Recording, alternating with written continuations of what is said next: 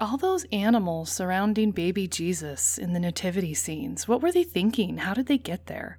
The animated film The Star addresses that. I recently saw it in theaters.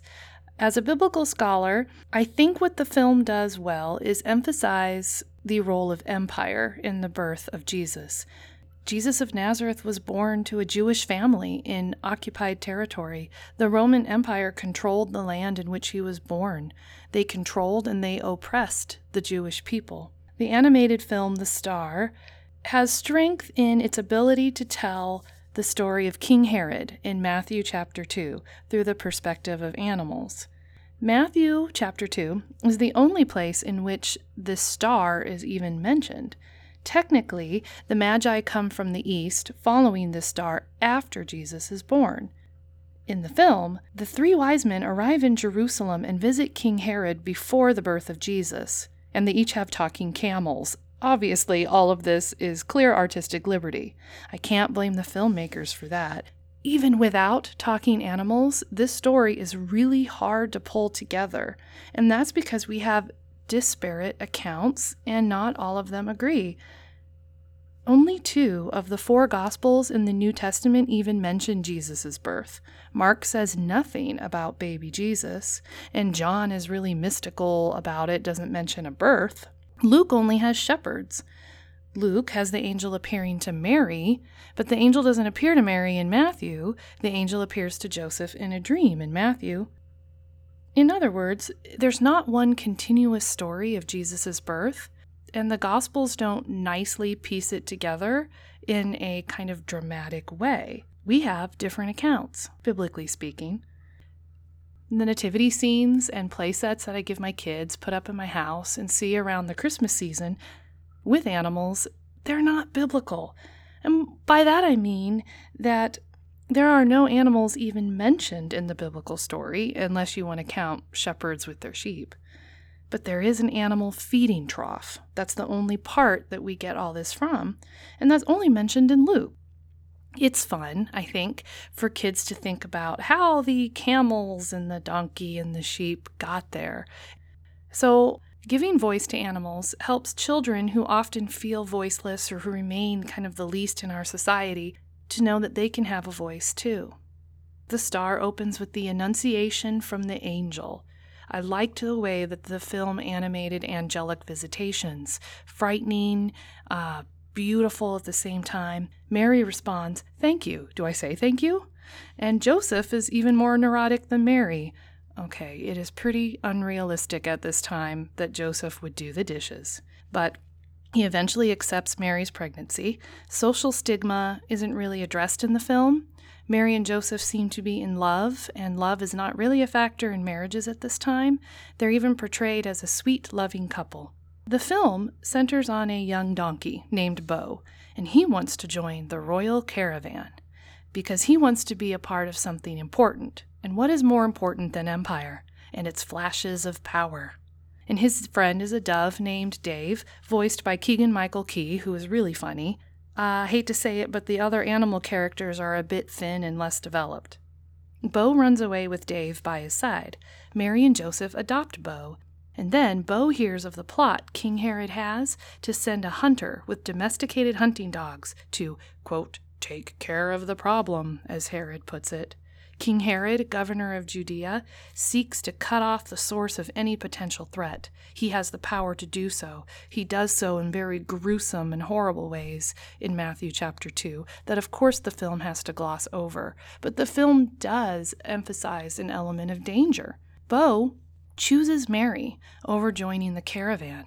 He and other animals, as a result, end up witnessing the kind of power that they don't expect the kind of power in the birth of a baby, unexpected, subversive kind, devoid of pomp and circumstance, the kind that's so important in the biblical story. The birth of a baby in occupied territory. Speaking of subversiveness, I thought it was neat. In the film, when Herod describes the census initiated by Caesar, requiring Mary and Joseph to travel to Bethlehem, as counting the sheep, and then in the end of the film, it's the sheep who are the ones who create a strong force to help save Mary. So the seemingly powerless of the society has importance after all, and even the animals are a part of it, and the film captures that. The director of The Star, Timothy Reckart, who happens to be Roman Catholic, pointed out something cool in an interview, I thought. He mentioned Pope Francis's encyclical Laudato Si, or On Care for Our Common Home. In that, Pope Francis talks about the reality of climate change and how we humans have harmed the planet. Timothy Reckart notes how the star helps to rethink our relationship with animals through the retelling of a famous story and connectivity with all creation. I thought that was a neat perspective to take as a Roman Catholic on the filmmaking team. But the film was written by Carlos Kotkin, a comedy screenwriter who was born in Mexico City and he now lives in LA. He's funny, as evident in the Rio 2 film and Open Season. There are some elements in the film that I wish he could take his kind of funny nature and really tell with the same kind of levity. I mean, dogs at this time were not domesticated, and yet in the film they're the bad guys being led around on collars and leashes. And camels are not ever allowed to enter the palace, but they do in the film. If the film can do that, they could perhaps expand on other elements.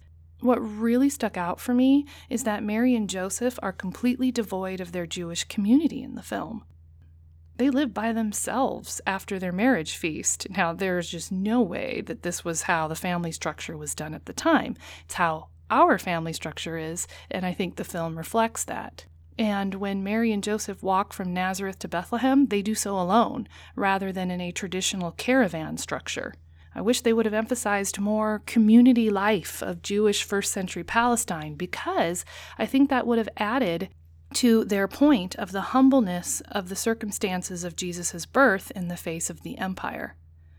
And I want to point out here, too, that it doesn't exactly say that Mary gave birth to Jesus in a stable in Luke 2. I'm sorry, it doesn't. It says that Mary laid the baby in a manger because there was no place for them in any guest quarters. I've traveled to see the cave in Bethlehem where Palestinians mark the traditional birthplace of Jesus. What I learned is that houses are hewn into rocky cliffsides in those days, and animals didn't stay in separate quarters. They stayed at the edge of that cave opening, at the edge of the house, to stay warm. And there were no resources to create separate living quarters for animals. So it's possible that Luke is leaving Mary and Joseph some shelter but not in the inn, which can also be translated as guest chambers. This goes back to the question of empire. Bethlehem was a forgotten village in Judea, and no Roman roads went through there. So they were probably staying with relatives in a very packed dwelling due to the census. But what I wanted to point out is that Mary and Joseph wouldn't have been forgotten. It is assumed in the star that Mary and Joseph enter a stable alone after being turned away from countless places, and Mary gives birth there alone, I guess with animals. It made me think about women's roles in ancient Palestine because midwives would have been called to attend to Mary. Mary probably would have had a mother in law or aunts or cousins around. Women took care of one another in the ancient world, especially when birthing happened. I don't have any doubt about that. And the film denies this human community for Mary and Joseph. Perhaps that's intentional because Less humans around means more focus on the animals banding together to help Mary. It's the animals who talk to each other and, despite differences, come together to help. There is even a line toward the end of the film The flock is growing. This is because Bo gives the bad dogs a second chance. See, animals show more humbleness and gratitude and awareness than humans do. They are the ones who see the star and sense its importance. They are the ones who can talk to each other when humans can't understand. They are the ones who overcome their differences to reach its potential. So ultimately, I hope children learn more about how to be human by what the animals do in the star. Now, if I was in the religious studies classroom, I'd give the film a C plus for its ability to capture biblical themes and elements. But it's an animated film about animals, and we're not in a religious studies classroom.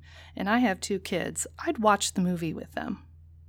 I'm Dr. Catherine Lowe. Thanks for joining me on this episode of Women and Worldviews.